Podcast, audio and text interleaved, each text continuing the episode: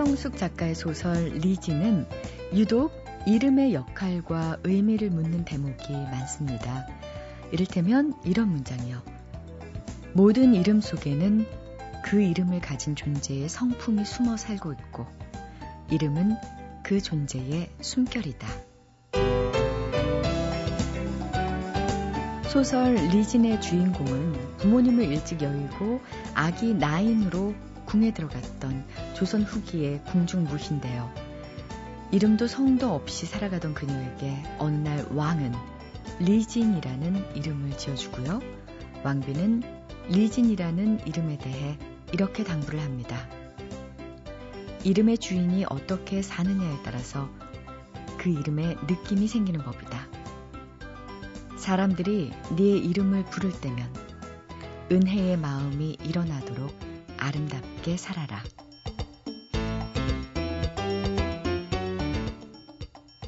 세상의 모든 이름은 바르고 좋은 뜻을 품고 있죠.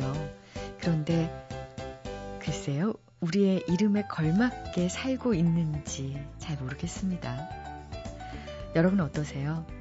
이름의 주인으로서 스스로의 이름 앞에 당당한 삶을 살고 계신지요? 안녕하세요. 소리나는 책 라디오 북클럽 김지은입니다.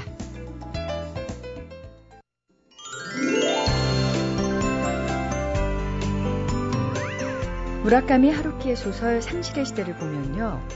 스콧 피츠랄드의 위대한 개츠비를 매개로 두 주인공이 우정을 맺는 장면이 나오죠. 위대한 개츠비를 세 번 읽은 사람이라면 나와 친구가 될 수 있지. 이 소설 속의 대사는 마치 하루키가 독자에게 건네는 첫 인사 같기도 하던데요. 사람과 사람을 이어주는 그런 책 한 권을 만나는 시간입니다. 책마을 소식 오늘도 세종대학교 만화 애니메이션 학과의 한창환 교수님 모셨습니다. 안녕하세요. 네, 안녕하세요. 네, 교수님에게도 이 책을 세 번 읽은 사람이라면 아, 정말 나는 친구가 될 수 있다. 위대한 개츠비 같은 소설이 있는지요? 어, 시작하시면서 그 스콧 피츠헤럴드의 위대한 개츠비라는 이야기를 하셔서 분명히 그런 비슷한 질문을 나에게 하겠다라고 생각했는데 저는 그런 책 없습니다. 예. 정말요? 예, 저는 책을 되게 재밌게 보는데요. 보고 나서는 책을 다 잊어먹어요. 또 보고 싶을 때 또 보는 거죠. 자, 오늘 두 권이나 가지고 오셨어요. 네. 그 5월은 어떻게 보면은 또 불교의 달입니다. 이미 지났지만 제가 최근에 산중 암자에서 듣다라는 책을 우연히 서점에서 발견했습니다.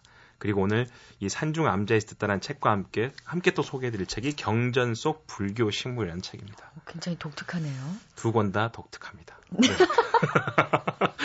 산중 암자에서 듣다라는 책은 전국 25개 암자에서 듣는 깨달음의 이야기라고 박원식 씨가 아, 글 쓰는 분인데 그분이 몇 년 동안에 암자를 돌아다니면서 산속 암자에 있는 노승들과 대화를 하고. 어. 근데 가만히 처음에 산중 암자에서 듣다 그러면 이 노승들 스님들한테만 듣는 얘기 같은데요.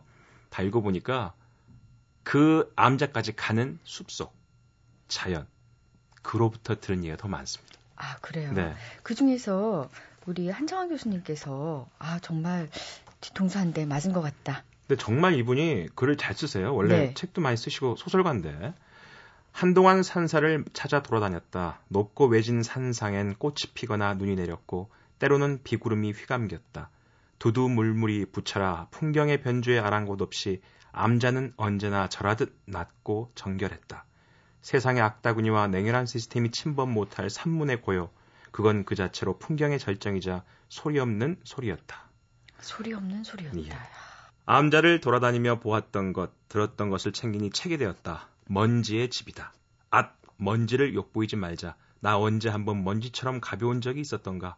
삶이 황홀한 악몽인 것은 먼지와 달리 행복을 탐할 오감을 구비했으나 결국은 용을 써봤자 먼지에 미치지 못한다는 바로 그 점 때문이 아닐까. 나무 먼지 보살. 뭐 이렇게 책은 시작합니다. 네. 근데 제가 그, 또이 책을 언제 읽었냐면요. 제가 지난 주에 어, MT를 갔었는데 학생들하고 새벽에 숲속 공기를 느끼면서 방에서 이 책을 봤는데 오 느낌이 만만치 않았습니다. 그래서 제가 한 부분을 소개를 해드리겠습니다. 네. 아, 이번에 소개해드릴 곳은 장흥 천관산 탑산사라는 암자입니다. 이렇게 시작합니다. 설마 여태 동백꽃이 피어 있으려 하면서도 동백을 보고 싶었다. 동백은 필 때와 질 때 두 번 보아야 제격이라 했던가 꽃의 성처럼 일제히 불금을 토하고 극치의 정숙함으로 핀다. 그토록 단아하면서도 안으로 감춘 아름다움을 견디지 못해 급기야 뚝뚝 통째로 진다. 그러하니 개화도 낙화도 절정이다. 오, 개화도 낙화도 절정이다. 네. 이러면서 동백꽃이 흐드러지게 피어 있는 숲속을 거치면서 청관산을 등산을 시작합니다. 산을 어느 정도 오르자 물소리가 문득 끊긴다. 대신에 새소리가 어지럽다. 새들은 어디를 순례하다 이 산에 들었을까? 아무리 작은 새도 발톱은 날카롭고 부리는 투철하다. 생의 여정 중에 움켜진 것도 많고 삼킨 것도 많을 것이다. 그렇다면 저 열렬한 지적임은 생의 노래인가 날아온 길과 날아간 길을 말함인가. 무릇 정지한 것들은 애착이나 집착이라는 뿌리를 키울 수밖에 없다. 자, 이 잘난 산엔 예로부터 89 암자가 있었다 하니 어쩌면 불국이다. 그 중에서 탑산사는 큰 집으로 불렸다. 라고 하면서 이제 그 암자에 들어섭니다. 거기서 만나는 또 스님들에게 얘기를, 대화를 거는데 항상 스님들의 말은 동문서답 같아요. 그 안에서 뭘 얻지, 하나도 얻지 못할 것 같은데 그 얘기를 듣고 내려오는 속에서 자신을 다시 돌아볼 수 있다는 얘기가 됩니다. 그 스님이 이렇게 말씀하십니다. 제 은사 스님이 늘 그랬어요. 중도 기생과 같다. 그게 왜냐면 모든 사람들의 비위를 맞춰줘야 하고 오만 소리를 다 들어야 하고 죄다 달래줘야 하기 때문이에요. 그러고서 뒤에 남는 찌꺼기는 나 혼자 소화해야 하는 거 아니겠어요? 달리 말하면 스님이라는 거 그게 서비스맨입니다. 안 하고 싶어요. 말은 그리 하셔도 제대로 중로를 타고 싶어 죽겠다는 눈치인데요? 라고 질문하니까 맞아요. 수행이란 아무 곳에서나 하는 거지만 그래도 명당이라는 게 있습니다. 탑산사도 해발 600고지 수행하기 좋은 곳이지만 번잡을 벗어나 마땅한 수행처에서 마냥 연불이나 하고 싶습니다. 닭벼슬만도 못한 게 중벼슬이라는데 얕은간 깨달음을 얻어야 하지 않겠습니까? 이렇게 얘기하면서 대화를 계속 해나가는 이야기입니다. 네. 어, 느낌이요. 네. 이 책을 그냥 지금 교수님의 목소리로 듣는 것도 좋지만 한번 책을 직접 보면서 어, 인스턴트 커피 타 먹는 게 아니라 좀 찬물을 오래 우려내서 차를 마시잖아요. 그 좀 우려내서 시간을 좀 두고 찬찬히 살펴볼 만한 책이라는 생각이 듭니다. 네. 이 부분이 있어요. 바람이 멈춘 뒤에 꽃이 떨어지는 것을 보고 노래하는 새소리로 산이 고요한 것을 안다. 감동하라고 말씀드렸는데 별로 감동이 없으신 것 같은데 진짜 그렇습니다. 바람이 멈춰야 꽃이 떨어지는 걸 알고요. 새소리가 들렸을 때 산이 고요한 걸 안다. 이 어, 산중에 고승들은 제 표정을 보고 네. 그런 얘기 안 할 텐데 여기가 속세가 맞군요. 네, 다음 책 좀 소개해 주세요. 자, 다음 책 경전 속 불교 식물이라는 책입니다. 총 58가지의 불교 식물들을 소개한 책인데요. 구성은 우리가 많이 그 불교 경전에서 들었던 책 제목에 있는 책 안에 있는 식물들 이름인데 그 이름을 우리가 흔히 부르던 이름, 그 다음에 불교 원전에 있는 이름, 그 이름에 불리는 이름 여러 가지를 한꺼번에 써놨습니다. 예를 들면 뱅골 보리수, 다른 말로 반야한 나무, 아. 본문으로는 니구율수 이렇게 부른대요. 이제 그 나무가 어떤 나무인가 그래가지고 학명, 과명, 영명, 이명 그래서 어떤 사, 뭐 예를 들면은 이 벵골 보리수 같은 경우는 상록 교목으로 인도고 원산지이며 이러면서 크기와 모양을 설명하고 있고요. 네. 대생으로 자세한 그림까지 그려져 있고 그 식물이 불교 원전에서 어떠한 뜻을 가지고 있고 또 경전 속에서 그 이야기를 함께 풀어 해주고 있습니다. 다시 한번 두 권의 책 좀 알려주세요. 네, 박원석 씨의 산중 암자에서 아 박원식 씨의 산중 암자에서 듣다라는 책과 그다음에 민태영, 박석근, 이윤선 씨의 경전 속 불교 식물 두 권 소개드렸습니다. 음, 두권 다 작가들이 시간을 굉장히 많이 정성과 함께 들여서 만든 책이라는 그렇습니다. 생각이 드네요. 네네. 저희도 시간을 좀 들여서 읽어보고 싶네요. 고맙습니다. 네, 감사합니다. 오늘 나를 사로잡은 책의 주인공은 연신중학교에서 지역사회 교육 전문가로 일하고 계신 고정원 씨입니다. 지역사회 교육 전문가는 어떤 일을 할까 궁금하시죠? 어, 지역사회 교육 전문가는 저소득층 학생들이 많은 학교에서 교육, 복지, 또 문화와 관련된 다양한 프로그램도 기획하고요. 학생들의 진로 상담도 해주고, 때로는 가정폭력이나 비행에 빠진 학생들에게 도움을 주는 역할을 하는데요. 어, 고종원 씨가 지역사회 교육 전문가로 일하면서 느끼는 가장 큰 보람은 한때는 이른바 문제아로 불렸던 학생들이 더 이상 스스로를 어, 포기하는 일을 하지 않을 때라고 합니다. 꿈이 없던 학생들이 상담을 통해서 자신이 하고 싶은 걸 찾아가고 공부도 열심히 하면서 스스로 봉사활동까지 하는 걸 보면 저절로 뿌듯해지신다고 하는데요. 고종원 씨가 학생들을 상담할 때 길라잡이가 됐던 책이 있었다고 하네요. 어떤 책일까요? 오늘 소개해줄 책은요. 새로 나온 것은 독이 되는 부모라는 제목이었고요. 도서관에 가면 흔들리는 부모들이라는 책이 있을 거예요. 제가 아이들을 만날 때 특히 자기를 괴롭히는 아이들을 만날 때 자기를 되게 망가뜨리는 아이들을 많이 만나게 되잖아요. 너무 가슴이 아픈데 모든 어른들이 다 똑같이 얘기하잖아요. 어, 너 그러지 마라. 뭐 이렇게 얘기를 하는데 그거보다는 너가 얼마나 부모로부터 사회로부터 상처를 받았는지 그걸 인정하는 것부터 갔으면 좋겠어요. 이 책이 그런 얘기를 해주고 있어요. 그러니까 내가 얼마나 부모로부터 상처를 받았고 그런 것들이 어떻게 상처가 되는지가 쭉 나와 있어요. 그 다음에 그걸 어떻게 극복할 수 있는지. 아이들이 미운 건 없었어요, 솔직히. 근데 부모들이 너무 미운 거예요. 부모가 바뀌지 않으니까 애들이 안 바뀌는 거고요. 그리고 제가 가서 그 집에 가정 방문을 가고 부모들하고 얘기를 해보면 우리 아이들이 살아있는 거 너무 고마운 아이들도 있어요. 부모에 대한 되게 고민을 많이 할 때 책 보면서 저도 치유가 됐고 그 다음에 우리 만나는 아이들도 치유가 되고 뭐 이랬던 것 같아요. 아, 정신이 번쩍 드는 목소리입니다. 고정원 씨. 어, 심리치료 전문의인 수잔 포워드의 책을 소개해 주셨네요. 어, 출판사가 바뀌기 전의 제목은 흔들리는 부모들이었고요. 최근 새로운 출판사가 어, 펴낸 제목은 독이 되는 부모입니다. 이 책은 고정원 씨가 설명해 주신 것처럼 진정한 부모의 역할에 대해서 말하고 있어요. 아이들이 받는 상처 중에서 가장 큰 상처는 부모한테서 받은 상처라고 하잖아요. 어, 이런 상처는 성장 이후에도 영향을 미쳐서 자신의 인생 전체는 물론이고 자신의 아이들에게까지 대물림이 된다고 하는데요. 만약 부모에게 받은 상처가 있다면 어떻게 치유하면 좋을까요? 책의 저자인 수잔 포워드가 소개하는 그 치유 방법을 고정원 씨의 목소리로 들어보겠습니다. 강한 척 하지 말고 사실을 직시하고 받아들이는 것이다. 그렇게 하는 것에는 다음의 방법이 있다. 다음에 소개하는 말을 소리를 내어 말해보기 바란다. 나는 우리 집이 행복한 가정이었으면 하는 환상을 지금 여기에 버린다. 만일 부모가 그렇지 않았더라면, 만일 이러했더라면 등의 희망이나 소망을 지금 여기에 버린다. 어릴 때부터 줄곧 부모를 변화시키기 위해서 무엇인가 할 수 있는 일이 있지는 않았는지 하는 환상을 지금 여기에 버린다. 애정을 가진 훌륭한 부모를 갖는 것은 영원히 없을 것이라는 것을 지금 여기에서 확실히 자각한다. 그와 같은 부모를 가지지 않았음을 깊이 슬퍼한다. 하지만 이 현실을 그대로 받아들인다. 그리고 나는 모든 환상에 영원히 그리고 조용하게 이별을 고한다. 네. 고정원 씨는 부모에게 상처받은 학생들을 볼 때마다 그 상처를 스스로가 인정하고 받아들이는 것이 먼저다. 이런 생각에서 수잔 포워드가 일러준 이 치유의 방법을 알려주셨습니다. 그러면서 학생들에게 이런 당부를 덧붙이신데요. 지금까지는 일어났던 모든 일들이 너의 잘못이 아니었지만 이제부터는 너의 잘못이 될 수도 있기 때문에 상처를 털어버리고 열심히 성실히 살아가야 된다고요.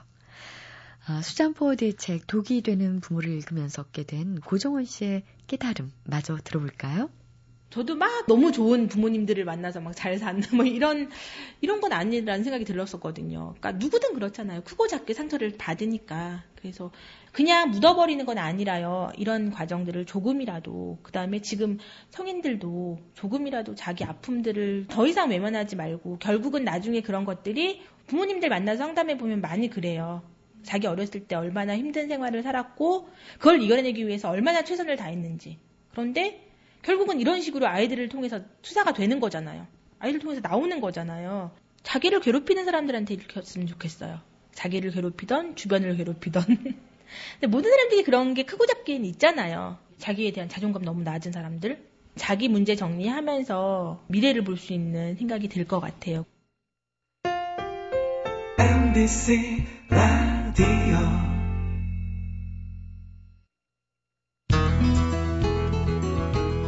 우리는 평생 1인분의 삶밖에 살 수 없지만 소설은 우리를 어, 일시적으로나마 타인의 삶 속으로 스며들게 합니다. 그래서 수잔 손택 같은 비평가는요, 문학이 가진 가장 큰 힘을 우리가 아닌 다른 사람들, 또 우리의 문제가 아닌 다른 문제들을 위해서 기꺼이 눈물 흘리게 하는 것이라고 했습니다. 이번에 저는 음, 로기완을 만났다라는 소설을 읽으면서 타인을 진심으로 연민하고 그들의 삶에 진정으로 공감하게 하는 통로가 아, 문학이었구나 하는 사실을 다시금 깨달았습니다. 북한을 탈출한 20살 청년 로기완의 여정이 소설 속 인물과 독자에게 어떤 연대감을 불어넣었을지 로기완을 만났다의 저자 조혜진 씨 모시고 오늘 얘기 나눠보겠습니다. 안녕하세요. 네, 안녕하세요. 네. 일요일 아침 이 시간에는 보통 뭐 하세요? 잠을 잡니다. 숙면을 취하시는 편인가요? 아주 늦게 자고 늦게 일어나는 편이에요. 아, 그러세요? 하루 네. 일과가 어떻게 되세요? 음, 좀 늦게 일어나서 늦게 시작해서 늦게 자고. 글을 시간을 정해놓고 쓰시나요? 보통 밤에 많이 쓰는 것 같아요. 밤과 새벽에. 밤과 새벽에요? 예. 하루에 몇 시간 정도 작업하세요? 음, 최근에는 좀 많이, 시간을 많이 할애했어요. 요즘에 좀 그 정리해야 될 원고가 있어서. 예. 아니, 그런 특별하게 바쁘지 않을 경우에는 뭐, 평균 4, 5시간, 3, 4시간. 혹시 방송국에서 일한 경험 있으세요? 아니요. 아, 전혀 없으세요? 네. 소설을 보면서, 음, 자전적인 요소가 음. 어, 좀 많이 드러나는 네것 같아서 소설 속에 김 작가가 혹시 조작가는 아니었을까 하는 생각을 해봤었거든요. 네. 그러면 글 쓰는 일 외에 어떤 네. 일을 해보셨는지요? 음, 외국인에게 한국어를 가르치는 일을 예, 했습니다. 어, 얼마 동안 일하셨어요? 음, 꽤 오래 했, 죠한 7, 8년. 그럼 네. 주로 네. 어떤 나라 사람들을 가르치셨나요? 중국 학생들을. 중국 학생들이요? 네네. 그 학생들을 가르치다 보면 국적에 따라서 음, 음. 학습 속도라든가 음. 이런 게 좀 다를 것 같은데요. 일본 학생이 제일 빠르죠. 문법도 아. 비슷하고 예, 또 성실하거든요, 이번 학생들. 아, 그래요? 예. 그러면 가장 늦게 배우는 학생들은 아무래도 언어 구조가 다른 쪽이겠어요? 그렇죠. 어, 영어권 학생들이라든지, 뭐, 예, 그렇게 음. 아예 문법 구조가 다른 경우는. 네. 그럼 한국이 아니라 아예 외국으로 가서 가르치신 적도 있나요? 예, 예. 저희 폴란드에 있는 아담 미츠케부츠 대학이라는 좀 그런 언어 전문 대학교, 그러니까 한국의 외국어대처럼 그런 대학교에서 2년 정도 한국어를 가르친 적이 있습니다. 아, 폴란드 학생들은 어때요? 친절하지만 과묵하다고 해야 되나? 네. 조용하면서도 친절하고 순수한 것 같아요. 그래요. 어, 이 학생들이 한국어를 배우는 동기가 음. 궁금한데요? 제가 2008년도에 갔었는데요. 2008년 가을부터 2009년 여름까지. 그때는 학생들이 좀 많이 늘어나는 추세였어요. 이제 한국 문화도 좀 많이 알려지는 편이었고 또 한국 기업이 유럽에 많이 진출하면서 관심이 많이 생겨, 생겨 있는 상황이었죠. 네. 그, 한국어 배울 때 가장 어려워하는 점이 어떤 거예요? 너무 많죠. 발음도 일단 어렵고, 예. 그리고 문법도 우리는 잘, 우리는 그냥 일상적으로 쓰니까 잘 모르지만 외국인들이 봤을 때는 좀 논리적이지 않은 게 좀 많은 것 같아요. 아. 상황어기 때문에. 네. 상황어라는 건 뭐죠? 상황에 따라 다른 표현을 써야 되는 거죠. 네. 아. 뭐 같은 추측이라도 뭐 하겠습니다와 할게요. 할래요 다 다르잖아요. 그러네요. 네, 다 오, 말하는 사람의 의지가 네. 반영되는 정도에 따라서 그쵸. 어미 처리가 다 달라지는 느낌이 지금 확 네. 들었어요. 네. 어, 이번에 발표하신 소설 음. 로기완을 만났다. 음, 이게 벨기에가 주. 무대인데 혹시 네. 폴란드에 계실 때 착상을 네. 하셨는지 궁금했었어요. 음, 폴란드에 있을 때 이제 제가 이방인이라는 느낌이 좀 많이 있었어요.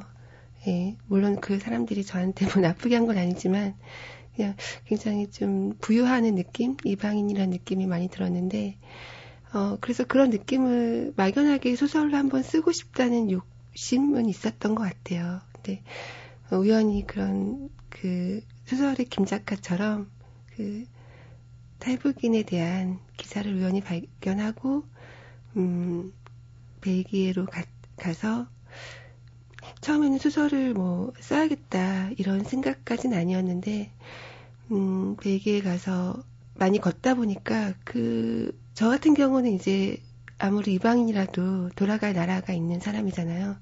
근데 그런 돌아갈 나라가 돌아갈 곳이 없는 사람에 대해서 많이 생각을 하다 보니까 조금씩 에피소드가 생겼던 것 같아요. 아, 처음에 그 탈북인에 대한 기사를 어떤 잡지에서 읽으셨다고? 네네. 어, 그 어떤 한 문장이 네네. 소설의 모티브가 됐다는 네네. 얘기를 하셨는데 얘기해 주시겠습니까? 사실 그 기사에는 그 문장이 없고요. 네. 이건 그 소설의 그 로기안과 어머니의 관계는 제가 그 상상으로 만들은, 거, 만드는 거고 소설에서는 그 문장이 어머니는 저 때문에 돌아가셨습니다. 그래서 저는 살아야 했습니다. 이 문장이 나오는데요. 그 문장이 이 소설의 어떤 키워드일 수도 있죠. 그 소설 속에서 주인공 김 작가가 그 문장에서 음, 자신의 어떤 상처를 치유할 수 있는 열쇠를 발견하고 또 로기안을 만나러 가기 때문에. 음, 그러면 얘기를 듣다 보니까 이 탈북인이 우리가 흔히 생각하는 그런 북한에서 그냥 탈출한 어떤 한 인물로서 그려진 것이 아니라 소설 속 주인공인 탈북인은 조혜진 씨가 생각하는 어떤 부유했던 느낌, 이방인의 느낌을 음. 다 고스란히 가지고 있는 한 인물로 재탄생시키신 것 같은데요. 네. 어, 그 인물의 신체적인 조건이라든가 상황이라든가 이런 것이 굉장히 비참하더라고요.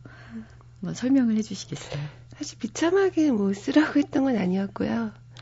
어, 그 인물의 그 특수한 상황이긴 하지만 어, 최대한 그, 그 소설에 나오는 모든 인물들이 로기 결과적으로 로기환과 다를 것 없는 결과적으로는 결국에는 다 이방인이라는 걸 좀 보여주고 싶었어요. 그래서 소설에도 그런 문장이 나오는데요. 뭐 우리를 증명할 수 있는 거는 뭐 실제하지 않는다 이런 문장이 나오는데 예, 그런 것처럼 그 로기환을 통해서 우리 모두가 이방인이라는 그런 느낌을 좀 더 전달하고 싶었던 것 같아요. 네. 어, 로기환에 대한 인물 설정을요. 그 1987년 함경북도 온성군 세선리 제7 작업반에서 태어났다고 설정을 하셨고 음, 어머니와 함께 살기 위해서 중국으로 탈출을 했다가 거기서 어머니를 잃게 되는 거죠. 네, 근데 탈출은 아니고요. 예, 북한에 그냥 그 나온 거죠. 음. 음, 그 어머니의 마지막 소원이 음. 아들인 로기환이 잘 살아남는 것이었다는 음. 걸 이제 아들인 로기환이 음. 알고 어머니의 시체를 팔아서 마련한 돈으로 나왔던데요. 음. 650유로면 우리나라 돈으로 얼마죠? 한 120만 원, 100만 원? 네, 네. 이걸 품에 안고 브뤼셀에 도착한 네, 거잖아요. 네, 네. 어, 이 인물이 브뤼셀을 선택한 이유는 뭘까요? 소설에서 나오지만 사실 로기와는 살기 위해서 그 유럽으로 갔던 거, 갔던 거지만 동시에 제 느낌으로는 도피하고 싶었다는 느낌도 있었어요. 제가 그 소설을 상상할 때는 예. 그래서 목, 그 막연히 유럽으로 가긴 했지만 목적지를 정해놓지 않았어요. 소설에서도 예. 음. 그래서 그 정말 처음 간 낯선 나라의 공항 거기서 방황하고 있다가 브로커가 추천해 주어서 벨기에로 가게 된 거죠. 네. 음, 김 작가라는 주인공이 그 잡지의 기사를 읽고 또 막연하게 벨기에 네. 브뤼셀로 네. 떠나잖아요. 네. 떠날 수밖에 없었던 이유는 뭘까요? 어, 그 김 작가는 이제 불우한 이웃을 소개하고 뭐 그 기부금을 받는 그런 방송의 구성 작가예요. 예. 그래서 음 조금 그 일을 하면서 조금씩 그 아무래도 글을 쓰는 사람이니까 자신의 글에 대한 그 진정성을 찾고 싶어 하는 그런 예, 작가였는데 그러다가 이제 인간적으로 가까워진 출연자가 있었는데 그 출연자에게 상처 본의 아니게 상처를 주었다는 그런 죄책감을 갖고 있다가 그 로기안의 문장 어머니는 저 때문에 돌아가셨지만 저는 살아야 했습니다. 이 문장을 보고 어떤 단서를 발견하지 않았나 싶어요. 작가로서 로기완이라는 인물은 어떤 인물일까요? 지금 그 상황이 좀 비극적이어서 음, 어떻게 보면 좀 불행하게 묘사를 하긴 했지만 제가 보는 로기아는 자기 인생이 솔직하고 또 자기 감정을 숨기지 않는 아주 용기 있는 사람이라고 생각해요. 특히 마지막에 어, 난민지를 얻은 후에도 그 사랑하게 된 여자를 위해서 다시 모든 것을 포기하고 또 영국으로 가는 그런 모습이 나오잖아요. 또 그런 모습을 보면서 주인공인 김 작가도 자기 삶을 되돌아보게 되는 예, 단순히 연민의 대상이 아니라 그 로기안을 통해서 자신의 어떤 결여된 부분을 발견하는 그런 모습이 나오거든요. 예, 제가 제 3자 입장에서 로기안을 봤을 때는 음, 자기 인생을 주도할 수 있는 사람이라고 생각합니다. 음, 소설 속에서 또 주목할 만한 인물이 나오잖아요. 네네. 그 전직 의사인. 네네. 박윤철. 예, 박윤철 씨. 네. 어, 이 사람은 또 평양 출신의 의사고 예, 예, 예. 사연이 있더라고요. 예. 제가 난민 그 벨기에에서 난민지 신청 과정을 조사하다 보니까 그런 역할을 하시는 분이 있더라고요. 그 통역을 하시면서 동시에 이제 북한에 대해서 이렇게 물어보고 그러니까 그 소설 속 박, 박윤철처럼 프랑스어와 한국어도 잘하고 또 북한에 대한 정보를 갖고 있고 이런 사람이 하면 딱 좋은 그런 일이 있더라고요. 네. 또 실제로 그런 일을 하시는 분이 있었고요. 벨기에에서도. 네. 그런데 소설 속 박윤철은 전직 의사였는데 그 가난 말기로 고통스러워하는 아내에게 그런 진정제를 예, 준 적이 있죠. 예, 소위 조, 조력 안락사라고도 하는데 물론 그 선택은 아내가 했지만 음, 그런 죄책감을 가지고 있죠. 그러면 어떻게 보면 김 작가나 음, 또 전직 의사인 음, 박, 네. 박이라고 이제 네, 소설에서 나오죠. 네. 그 박. 두 사람 모두 또 어떤 공통된 상처가 네. 있었던 거군요. 네, 네. 연민이라는 얘기를 참 많이 네. 하셨어요. 네. 근데 어, 그 PD랑 같이 일을 했었잖아요. 김 작가가. 네. PD는 이렇게 얘기를 했던 것 같은데 그 연민이라는 것은 뭐 자신의 현재를 위로받기 위해서 타인의 불행을 대상화하는 음. 철저하게 자기 만족적인 감정에 지나지 않는다. 네. 네, 이렇게 얘기를 던지잖아요. 네. 음, 마지막에 김 작가는 여기에 대한 대답을 어떻게 한 걸까요? 김 작가는 우리가 서로를 완벽하게 이해하고 그 소설에서 그런 문장이 나오는데 뭐 연민 이해하려면 연민이 필요하고 뭐 공감해야 공감과 이해와 뭐 이런 거 하려면 연민이 필요하다 이런 문장이 나오거든요.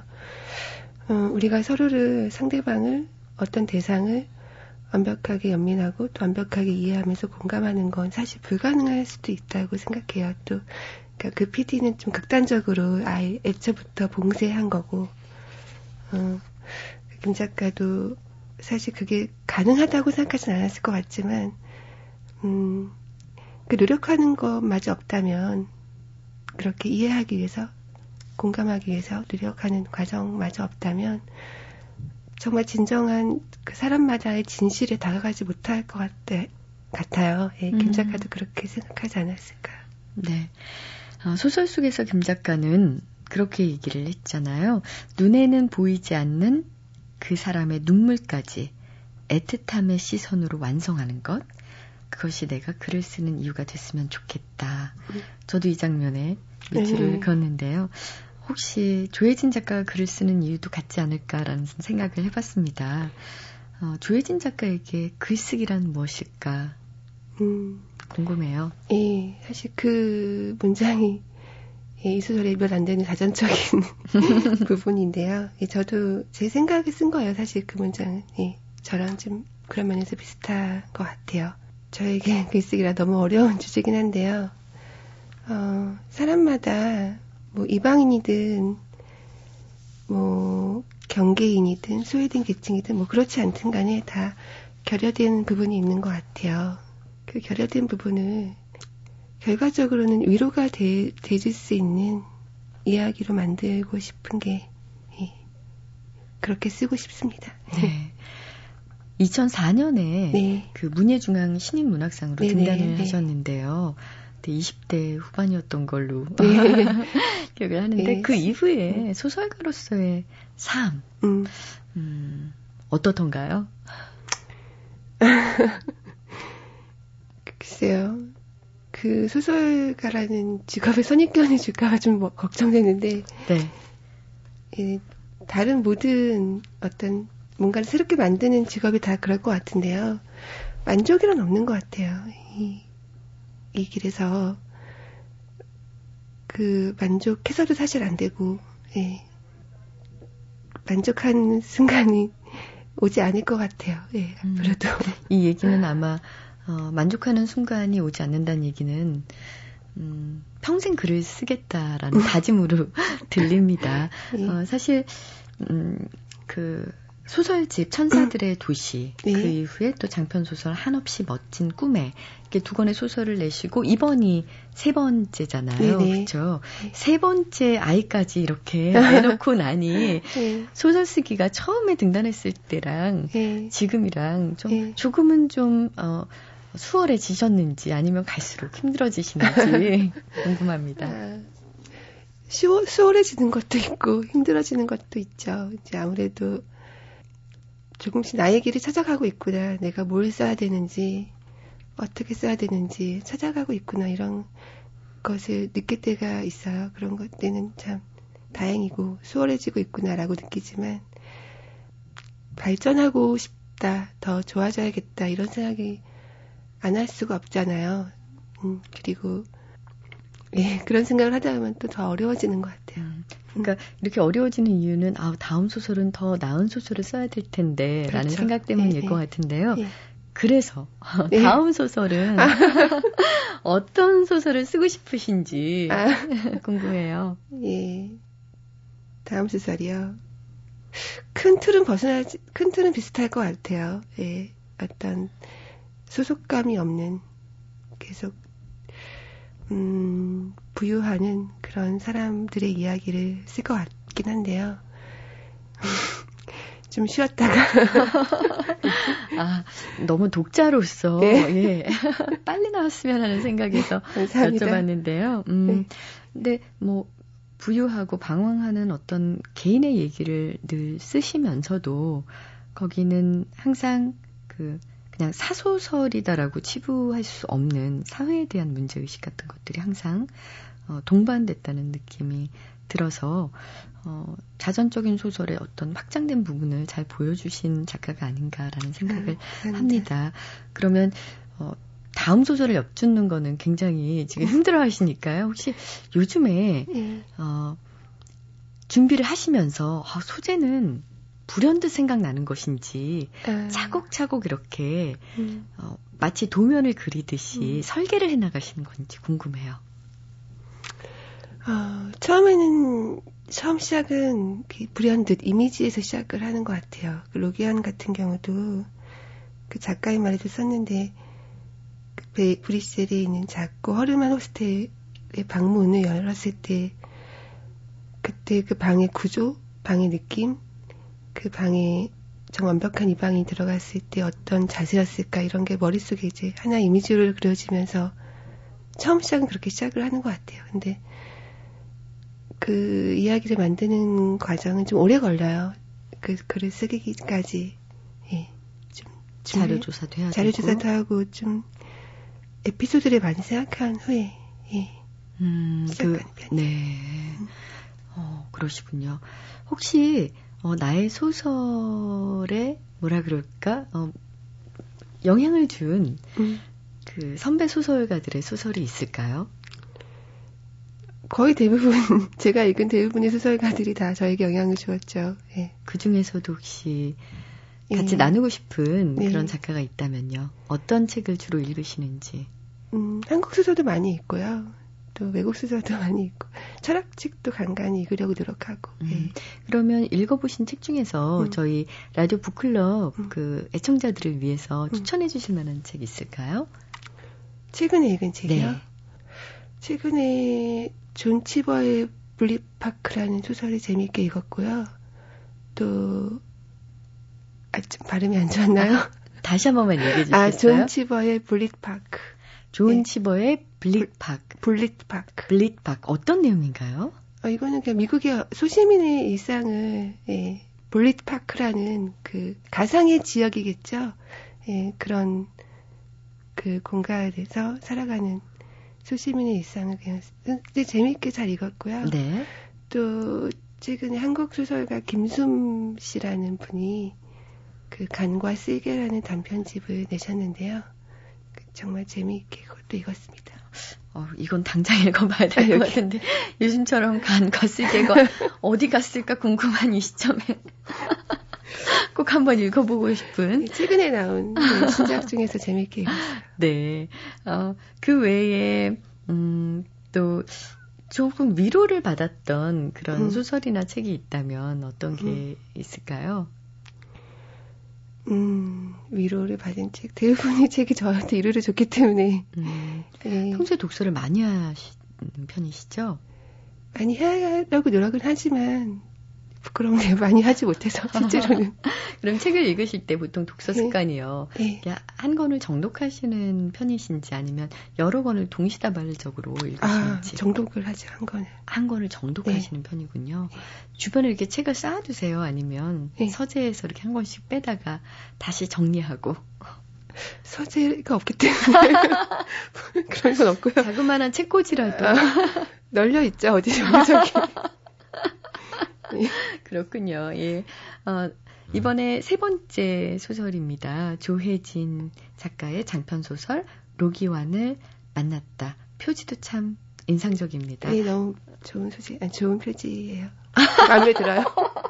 아, 말이 이상인데. 만족하십니까? 네, 너무, 너무 정말, 정말 마음에 들어요. 네. 네.